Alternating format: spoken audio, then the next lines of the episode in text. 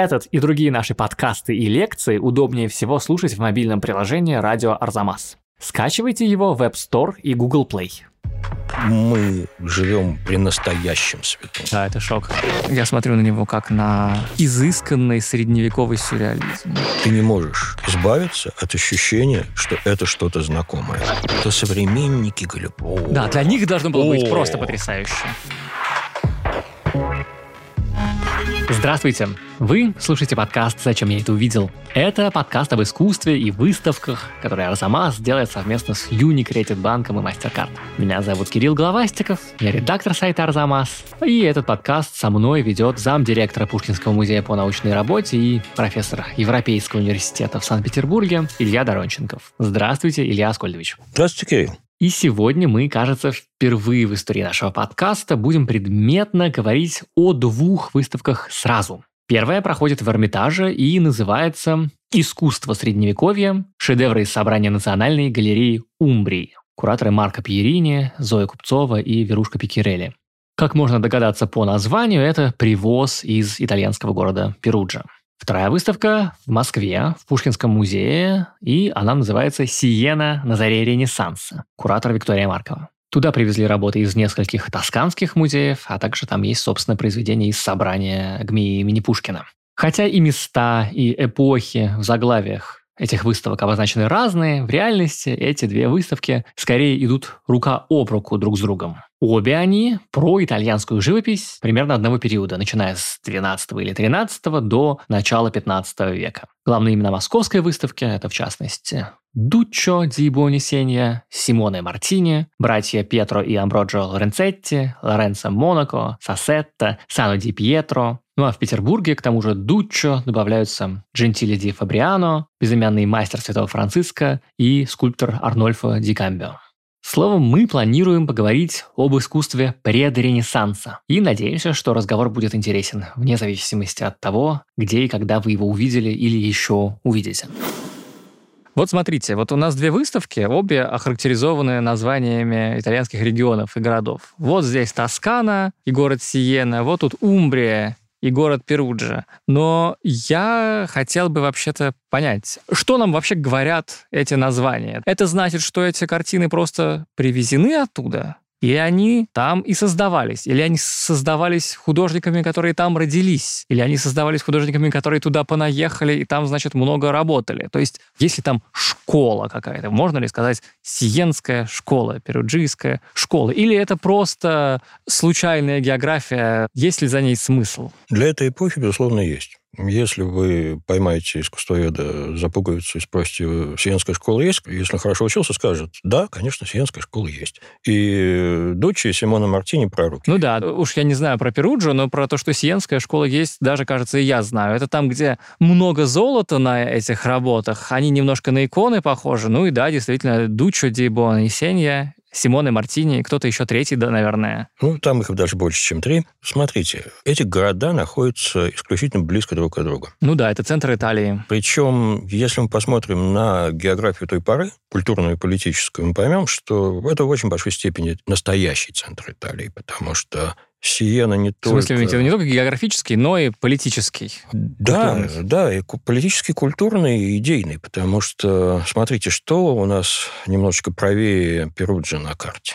Город Ассизи. А, с Франциском. С Франциском, да. Это святыня величайшего святого Запада, который просиял в Тоскане в конце XII, начале XIII века, который внушал ужас церковным иерархам и был канонизирован два года спустя после смерти. Скоро. Абсолютный рекорд, я бы сказал. Угу. Реально существовавший человек, который Говорит, перестроил... Который говорил с реально существовавшими животными. Птицами, Птицами э, рыбами. С рыбами это Антоний Падуанский. Хорошо, который заключил контракт с волком, э, и много что у него в послушном списке. Но главное, что Франциск примером нестяжания и соответствия слова и дела подтвердил учение Христа на практике и, что очень важно, показал, как выстраиваются личные, персональные, эмпатические отношения с Господом. Ну да, собственно, его же непосредственно стигматы, как мы на всех этих работах, картинах или не картинах видели, что стигматы лазером прямо из неба бьют святого Франциска. То есть он физически и духовно уподобился Спасителю, и стигматы — это в данном случае символическое выражение этого уподобления, а в повседневной жизни это его служение, это его нестяжательство, это его проповедь проповедь смирения и проповедь служения. Ну да, то есть если стигматы прям от Господа пришли, то значит Господь знаком с ними через одно рукопожатие, а дальше он ну, проповедовал действительно ну, максимальное смирение. И вот это крайне важная церковная революция, которую церковная иерархия... Это когда? Это конец 12-го. 12 Он родился то ли в 1181, то ли в следующем году и скончался в 1226. Это именно эта земля, это место паломничества. Представьте себе, что мы живем при настоящем свету. Вот реально при настоящем свету. Да, это шок. Как при Матроне Московской примерно. Вроде получше. Ладно, я вижу... Не, вам, не, вам с, не, такими, не с такими последствиями. Вижу, вам не нравится это сравнение. И вот эта фигура ну, не просто символическая. Это францисканский орден. Это колоссальное изменение сознания огромного количества людей это последователи, как Екатерина Сиянская, одна из немногих из шести женщин, признанных учителями церкви, признанных сейчас, в 20 веке. Бернардин Сиянский, который является покровителем пиарщиков в Италии. Это действительно Важный люди, человек. Это действительно люди, которые восприняли Христа как образец для подражания. То есть, если они все там кучкуются, то неудивительно, что регион такой мощный в то время, да, правда? Само собой. Ага. Но давайте еще подчеркнем вот что. У них получалось. Екатерина Сиянская сыграла ключевую роль в возвращении Папы Римского в Рим из авиньонского пленения во Франции. Угу. То есть фантастическим образом у людей, которые не имели ничего, кроме харизмы и моральной правоты получалось воздействовать на политические события ключевого значения. Посмотрим на Сирену с другой стороны. В время, о котором мы говорим, это гегемон Тосканы. Это город, который в 1260 году триумфально побеждает Флоренцию. Да, то есть что для нас сейчас это совершенно не так. Главный вокзал и что там, аэропорт вовсе не в Сиене, да? Сиена Конечно. — это город, в который ты одним днем на электричке едешь из Флоренции быстренько посмотреть и вернуться, а во Флоренцию ты на неделю едешь. Это город, который сконструировал политическую систему, достаточно стабильную систему, демократическую в основе своей, которая представляла интересы различных групп населения, безусловно, привилегированных, но разных, довольно стабильный политический режим, так называемое правление девяти, которое понимало, что эта стабильность есть результат не заморозки, а верно рассчитанного баланса сил. Вы еще имеете в виду, что это произошло раньше, чем во всех знаменитых итальянских городах, да? Ну, этот процесс так или иначе шел во многих городах Северной Италии и Заальпийской Европы, коммунах так называемых. Но в Сиене это очень наглядно выразилось. Это привело к серьезным политическим результатом. В 13 веке примерно. В 13 веке. Вот это вот баланс сил, да, не какая-то диктатура, да, а вот некоторый договор граждан. Не феодальное правление суверена над городом, угу. а управление привилегированными гражданами, которым город делегирует полномочия. Понятно, это результат политической борьбы. Но это результат политической борьбы, где чаша качается туда или сюда, а одну чашу не срезают начисто. Ну, это какой-то эталон, то, что у нас связывается с разумом. Вот разумное правление. И они, кстати говоря, очень хорошо это понимая, Сиенцы. визуализировали свое представление о хорошем правлении. Если мы зайдем в Палаццо Публика, то увидим там знаменитые фрески Амброджи Лоренцетти, аллегория доброго правления, старец, восседающий на троне, со скипетром и печатью города Сиены, олицетворяющий город, олицетворяющий справедливость.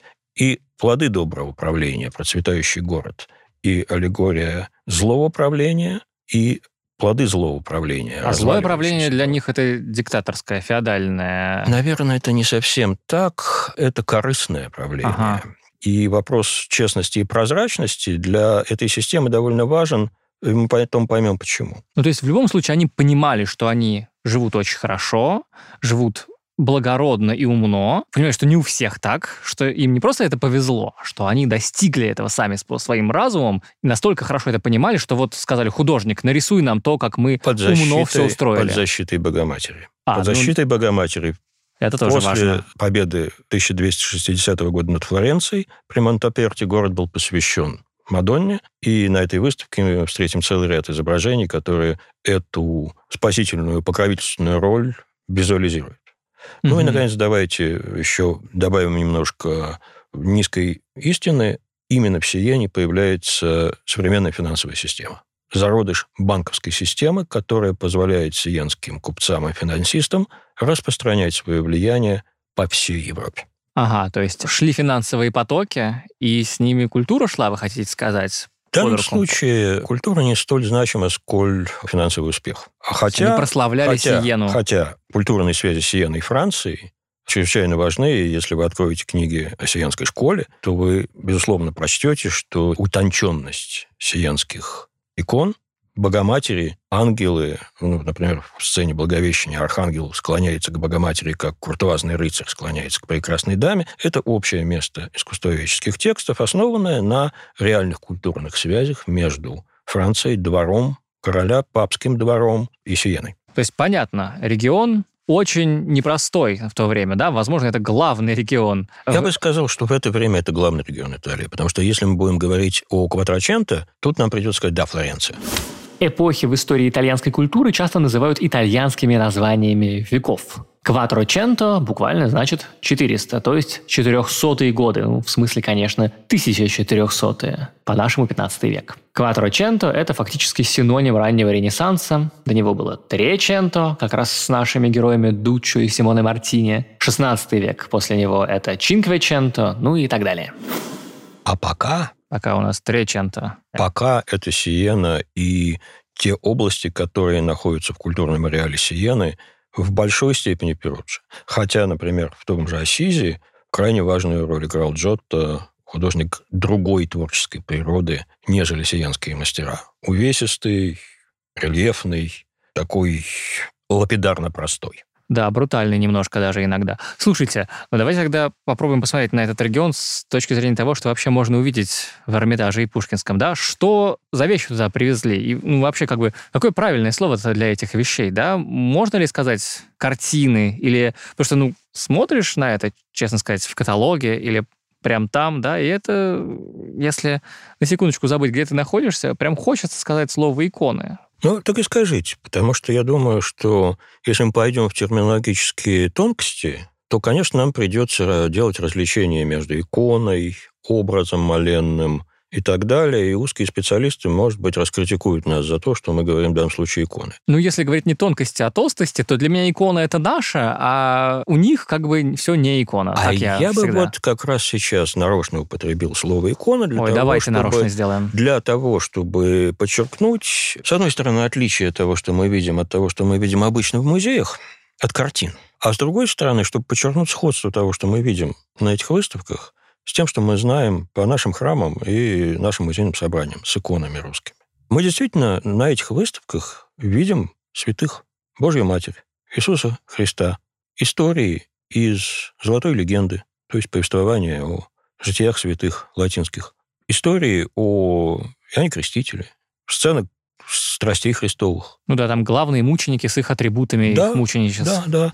То есть перед нами на самом деле ничего почти, кроме религиозного искусства. Искусство, которое не просто иллюстрирует священную историю и представляет главных деятелей этой истории, а которое своей главной функцией имеет да, ему надо поклоняться. Да, да, поклонение. Поклонение и помощь молящемуся в установлении диалога с Господом. То есть это не как бы работа на тему священной истории, это прям она верно. и есть. Это абсолютно функциональные вещи. Это вещи, предназначенные для молитвы. А если вас ведет к тому, что вы начинаете смотреть, как это красиво, перекреститесь и сочтите, что это прием художника, заставляющий вас восхититься красотой Девы Марии, Господа нашего и мира, который сотворен Господом. То есть, если подумал Господи, как красиво, то надо с ударением на Господе это делать. Совершенно верно. Перед нами, безусловно, религиозное искусство, и не просто искусство, созданное на темы христианского учения, а искусство, встроенное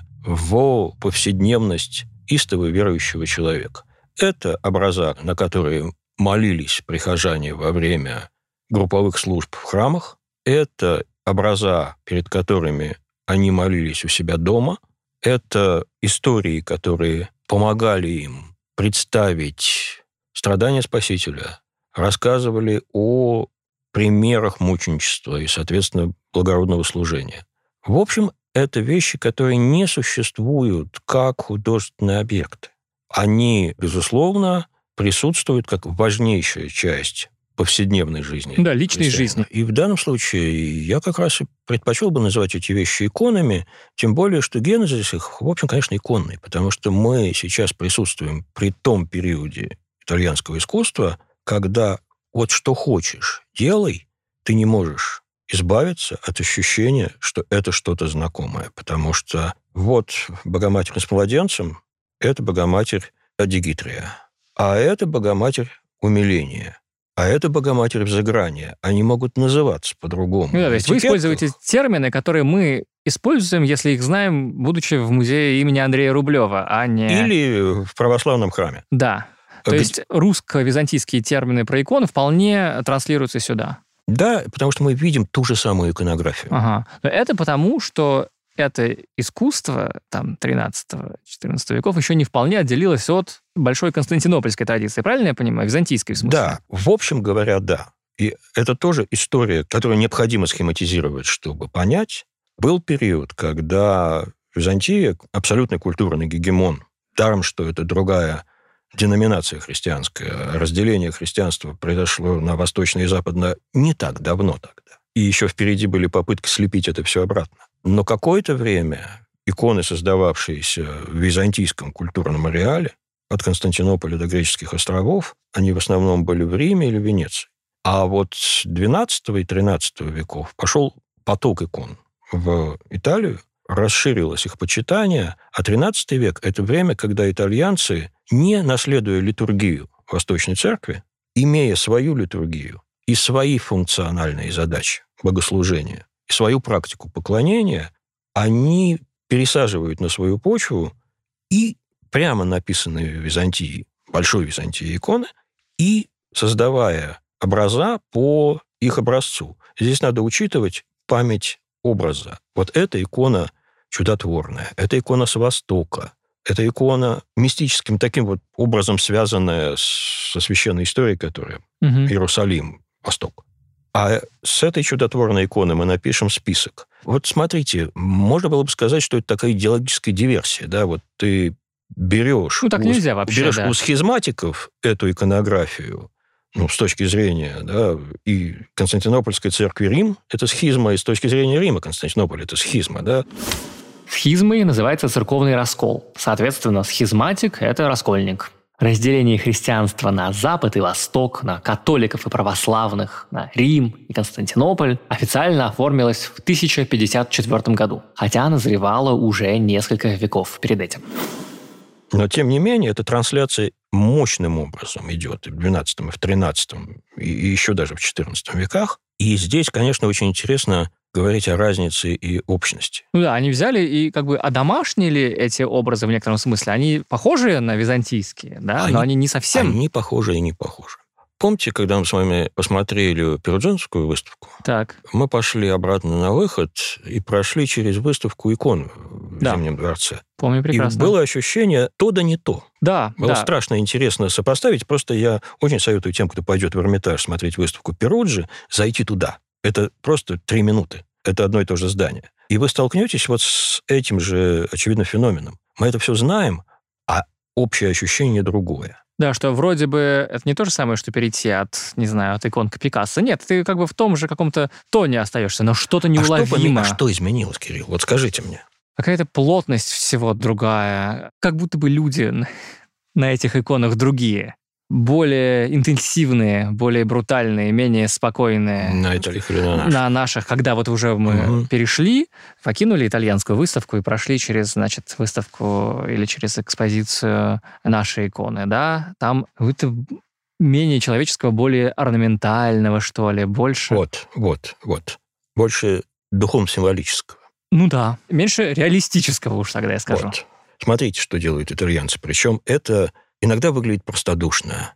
Иногда ты чувствуешь, что здесь что-то началось, но зная перспективу Ренессанса, ты понимаешь, что вот как, например, на Сиянской выставке в Москве в центре Белого зала стоит образ, приписываемый Пьетро Лоренцетти, где подножье трона украшено такими шишечками, восьмигранниками, которые вдаются в глубину подножия и выдаются. И на все это еще ложится плащ Богоматери. Да, и... то есть такая оптическая иллюзия. Да, ты понимаешь, что это оптическая иллюзия? Вот как потом Жан-Батист Шарден будет писать ножик, свисающий с края стола, он свисает в наше пространство, это вот та же самая тема. Да, это смешно, потому что ты смотришь на это, и ты, зная ретроспективно, какие оптические иллюзии будут там в эпоху барокко, например, ты понимаешь, что это как бы еще только жалкая попытка, Но это ты... жалкое подобие. Но идея та же самая. Ты это понимаешь, прикол. что современники о, да, для них должно было о, быть просто потрясающе. О.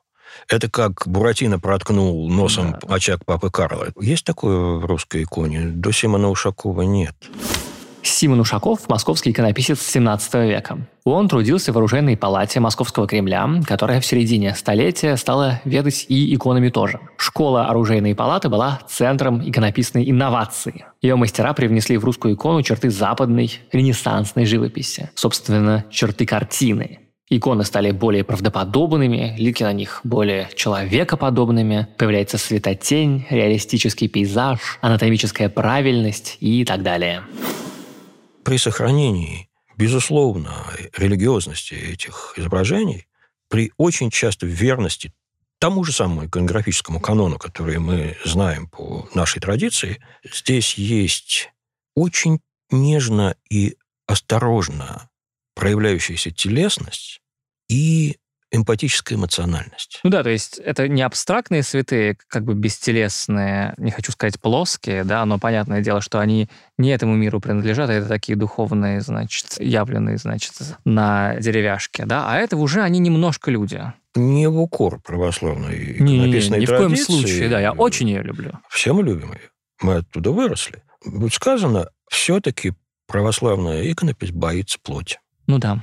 Вплоть до определенного момента, когда приходит оружейная палата Симон Ушаков и начинается медленная вестернизация в XVII веке, это, безусловно, о духовном. Через узнаваемые образы о духовном, о божественном и так далее. Итальянцы, через символы даже. Через символы. Итальянцы ухитряются в эту пору соединять вот то очень трогательно пробивающееся телесное, эмоциональное. Земное. Да, сентиментальное. Сентиментальное. И апеллирует таким образом к простому человеку. Я думаю, что вот этот опыт, с одной стороны, мы как бы ждем Ренессанса, мы помним о Дольче стиль нового, вот этом прекрасном новом стиле словесности, чувственной словесности, о культе любви в это время. Фактически светской, я боюсь этого сказать. Да, но вот искусство, о котором мы говорим, оно как-то примеряет эту что мы пытаемся определить как светскость, а я бы определил как индивидуальность. Потому mm-hmm. что кажется, вот тут мы нащупываем это очень существенное расхождение, которое нельзя никак смикшировать. Это, безусловно, встроенность поклоняющегося иконе православного в некую общность, в соборность. А итальянская икона, чем дальше, тем больше, следуя опыту Франциска и его последователей, апеллирует больше к твоему собственному религиозному чувству. У меня есть такое ощущение, вполне возможно, оно тоже модернизаторское. То есть на этой выставке мы фактически видим те шаги, шажки, с помощью которых икона становится или готовится стать картиной.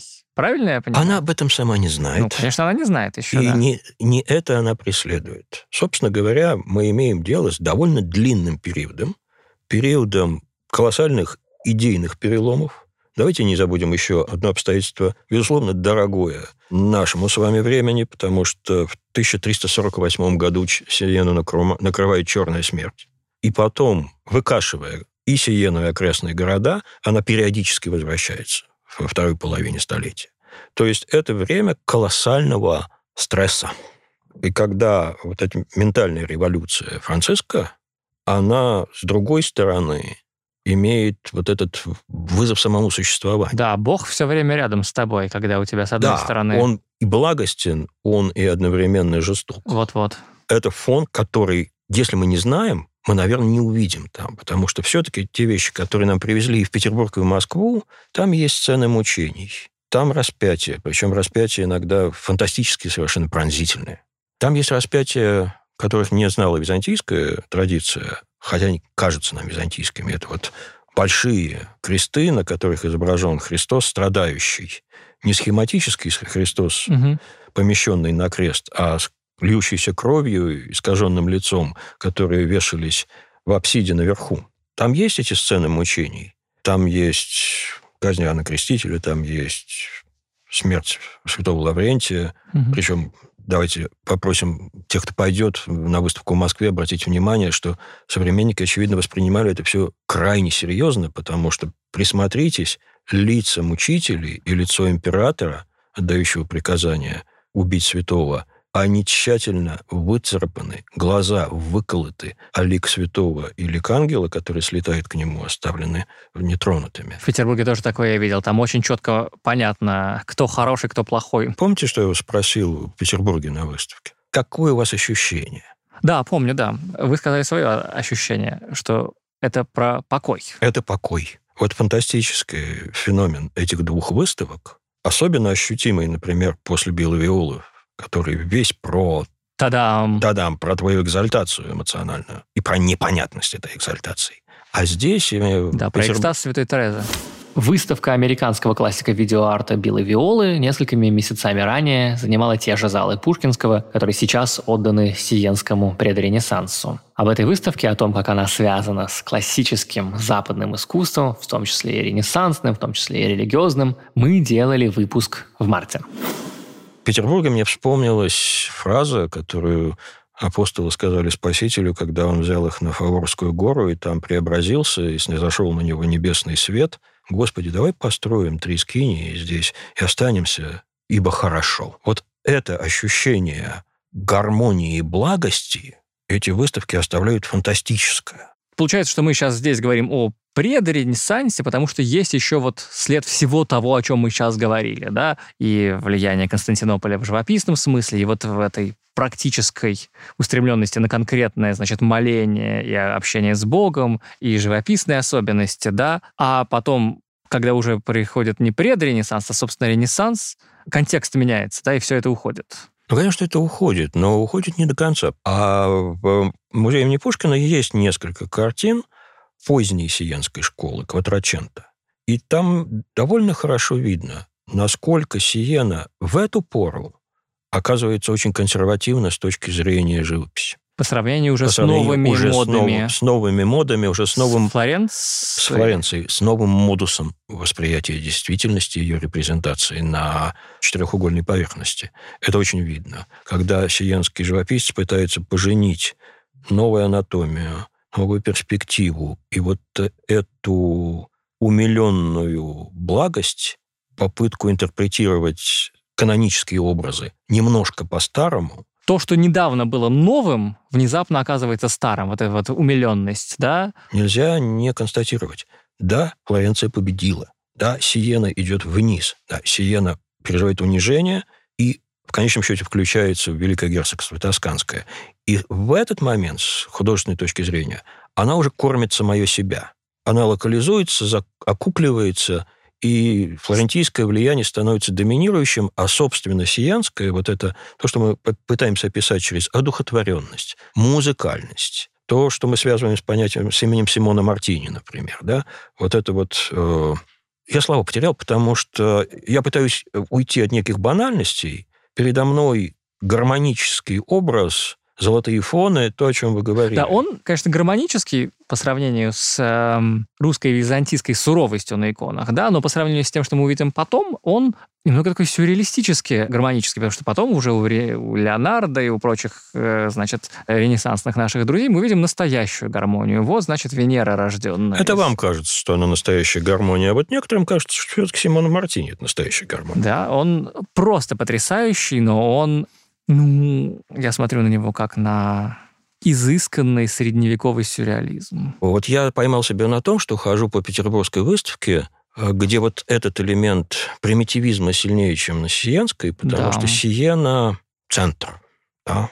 а Перуджа в этом отношении некая периферия, и периферия создает вещи зачастую гораздо более обаятельные, чем центр, который трогательный. тянется, трогательный. Да, я хожу и снимаю конечности. Да, как столько э, всего прекрасного. Ножки э, младенца Иисуса прикасаются к руке Божьей Матери. Причем ловишь себя на том, что первое, и ножки, и рука Божьей Матери абсолютно схематичны. Это вот, прости Господи, клешня, а это вот такая лапка. А с другой стороны, ты понимаешь, просто понимаешь, что это нога младенца, прикасающаяся к маминой руке, это автоматически вызывает в тебе прилив сентиментальных чувств, который наверняка это изображение вызывало у созерцателя XIII века, не сказать уж созерцательницы. И вот этот поразительный феномен этих вещей, с одной стороны, они схематичны, они следуют иконографии. Вот это вот должно быть так, ну хоть тресни. Эти руки не похожи на руки, здесь нет анатомии.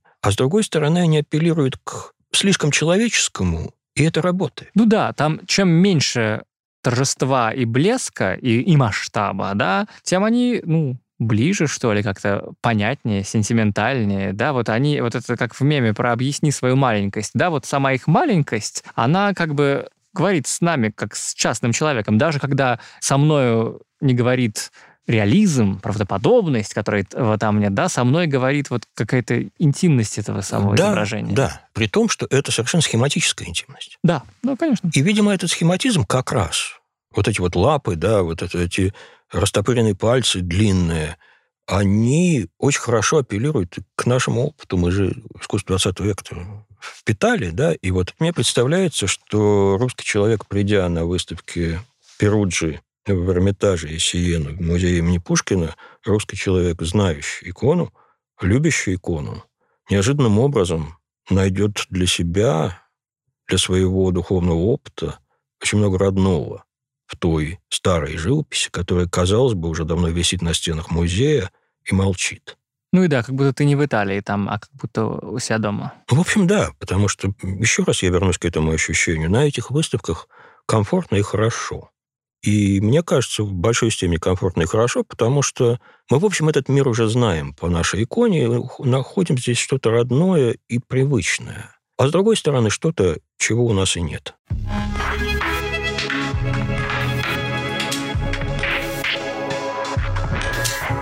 Ну что, переходим к ответам на ваши вопросы. Обязательно присылайте их на адрес arzamas собака arzamas.academy с пометкой «Вопрос в подкаст. Зачем я это увидел?».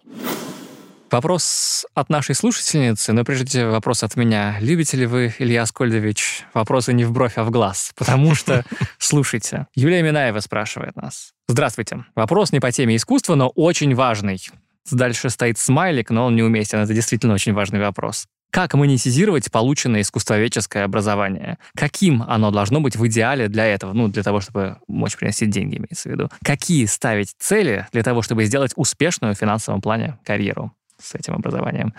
Ну, вот так вот. Да, хороший вопрос.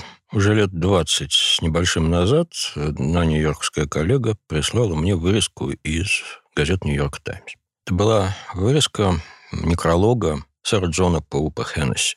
Это был очень влиятельный и в западном мире человек, известный не менее, чем сэр Кеннет Кларк, искусствовед, который в свое время возглавлял музей Виктории Альберта в Лондоне, который был директором Института истории искусств на Пятой авеню в Нью-Йорке, английский аристократ, сноб, в общем, человек-легенда.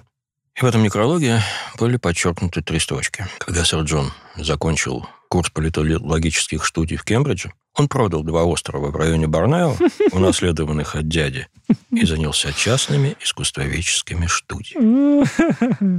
Ну, я вам не историю, не рассказываю историю Аби Варбурга, который был старшим сыном в крупнейшей банкирской семье Гамбурга, что помогло ему в конечном счете составить лучшую искусствоведческую библиотеку мира. Но если шутки в сторону, то я не думаю, что искусствоведческое образование – это путь к финансовому процветанию. Среди американских профессоров существует поговорка, если вы хотите жить богато, идите в юридическую школу или медицинскую. Мгм. Если вы хотите жить интересно, идите в humanities, да, в гуманитарные знания, в академию. Э, Слушайте, тут очень важно понять, конечно, надо вам это или нет вообще. Хотите ли вы становиться искусствоведом и готовы ли вы Вы имеете в виду профессиональным искусствоведом? потому что- профессиональным искусствоведом? Потому что, в общем, это специальность, которая требует некой заточенности под нее, хотя это, конечно, можно и приобрести со временем. Это специальность, которая имеет несколько направлений. Вот музейная работа. Вот антикварная экспертиза. И, наверное, это наиболее короткий путь к процветанию, если вам, опять же, повезет. Но экспертиза – это, в общем, достаточно специфическая область знаний, а в идеале конструкция ума. Потому что эксперт э, должен быть человеком-каталогом. Он должен свой визуальный опыт, как компьютер, классифицировать. Много помнить. Много помнить, уметь достать нужный файл из мозга и сопоставлять огромный объем визуальной информации, такой big data, да. Здесь, да, здесь есть дорога на рынок, а с другой стороны, это добрыми намерениями дорога в ад вымощенная очень часто, потому что мы знаем даже по крупнейшим искусствоведам, которые построили свою репутацию на идее незаинтересованности экспертного суждения. как Имеется в виду экспертное как- суждение, которое да. предоставляется при продаже работ, я прямо скажу, да, Безусловно. при, э, на аукционах. Был такой великий ужасный Бернард Бренсон, который в огромной степени создал моду на итальянский ренессанс и ранний ренессанс в Соединенных Штатах Америки во время экономического процветания начала 20 века. Без лейбла Беренсона не существовало. Ну, если ты покупаешь вещь итальянского ренессанса без экспертизы Беренсона, извини, ты покупаешь фальшак, да, или Мгм. что-то Лажу. ненадежное, лажу какую-то. Ну, когда вскрыли архивы компании Дювин, на которой работал Беренсон, легенда о незаинтересованности эксперта очень сильно померкла. Ну, вот смотрите, надо вам это или нет. На самом деле, если все вот эти примеры, шуточные не очень, оставить в стороне, то боюсь, что единственный путь к успеху, очень относительному с точки зрения успеха футбольного игрока, эстрадной певицы, востребованного адвоката или пластического хирурга, я думаю, в одном. Вы понимаете, к чему вы расположены, вы учитесь, вы приобретаете опыт в этой сфере, желательно международный. Можно учиться за границей пока еще. Можно получать стажировки за границей. Вы, безусловно, существуете в международном контексте. Современные знания вне международного контекста ущербны абсолютно.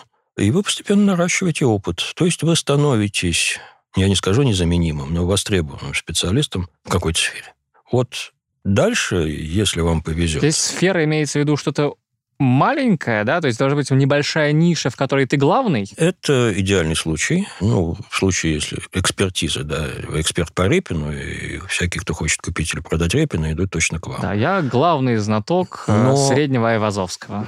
Да, но с другой точки зрения, давайте взглянем шире, потому что искусствоведение – это разные вещи. Да, это и журналистика, это и художественная критика, это преподавание и прочее. Вот нужно превратиться в заметного специалиста. Это не гарантирует вам финансовый успех. В лучшем случае это гарантирует вам достойное существование с самоуважением, но другого пути я, честно говоря, не вижу. Это честное отношение к своим занятиям и желательно понимание того, годишься ты или нет.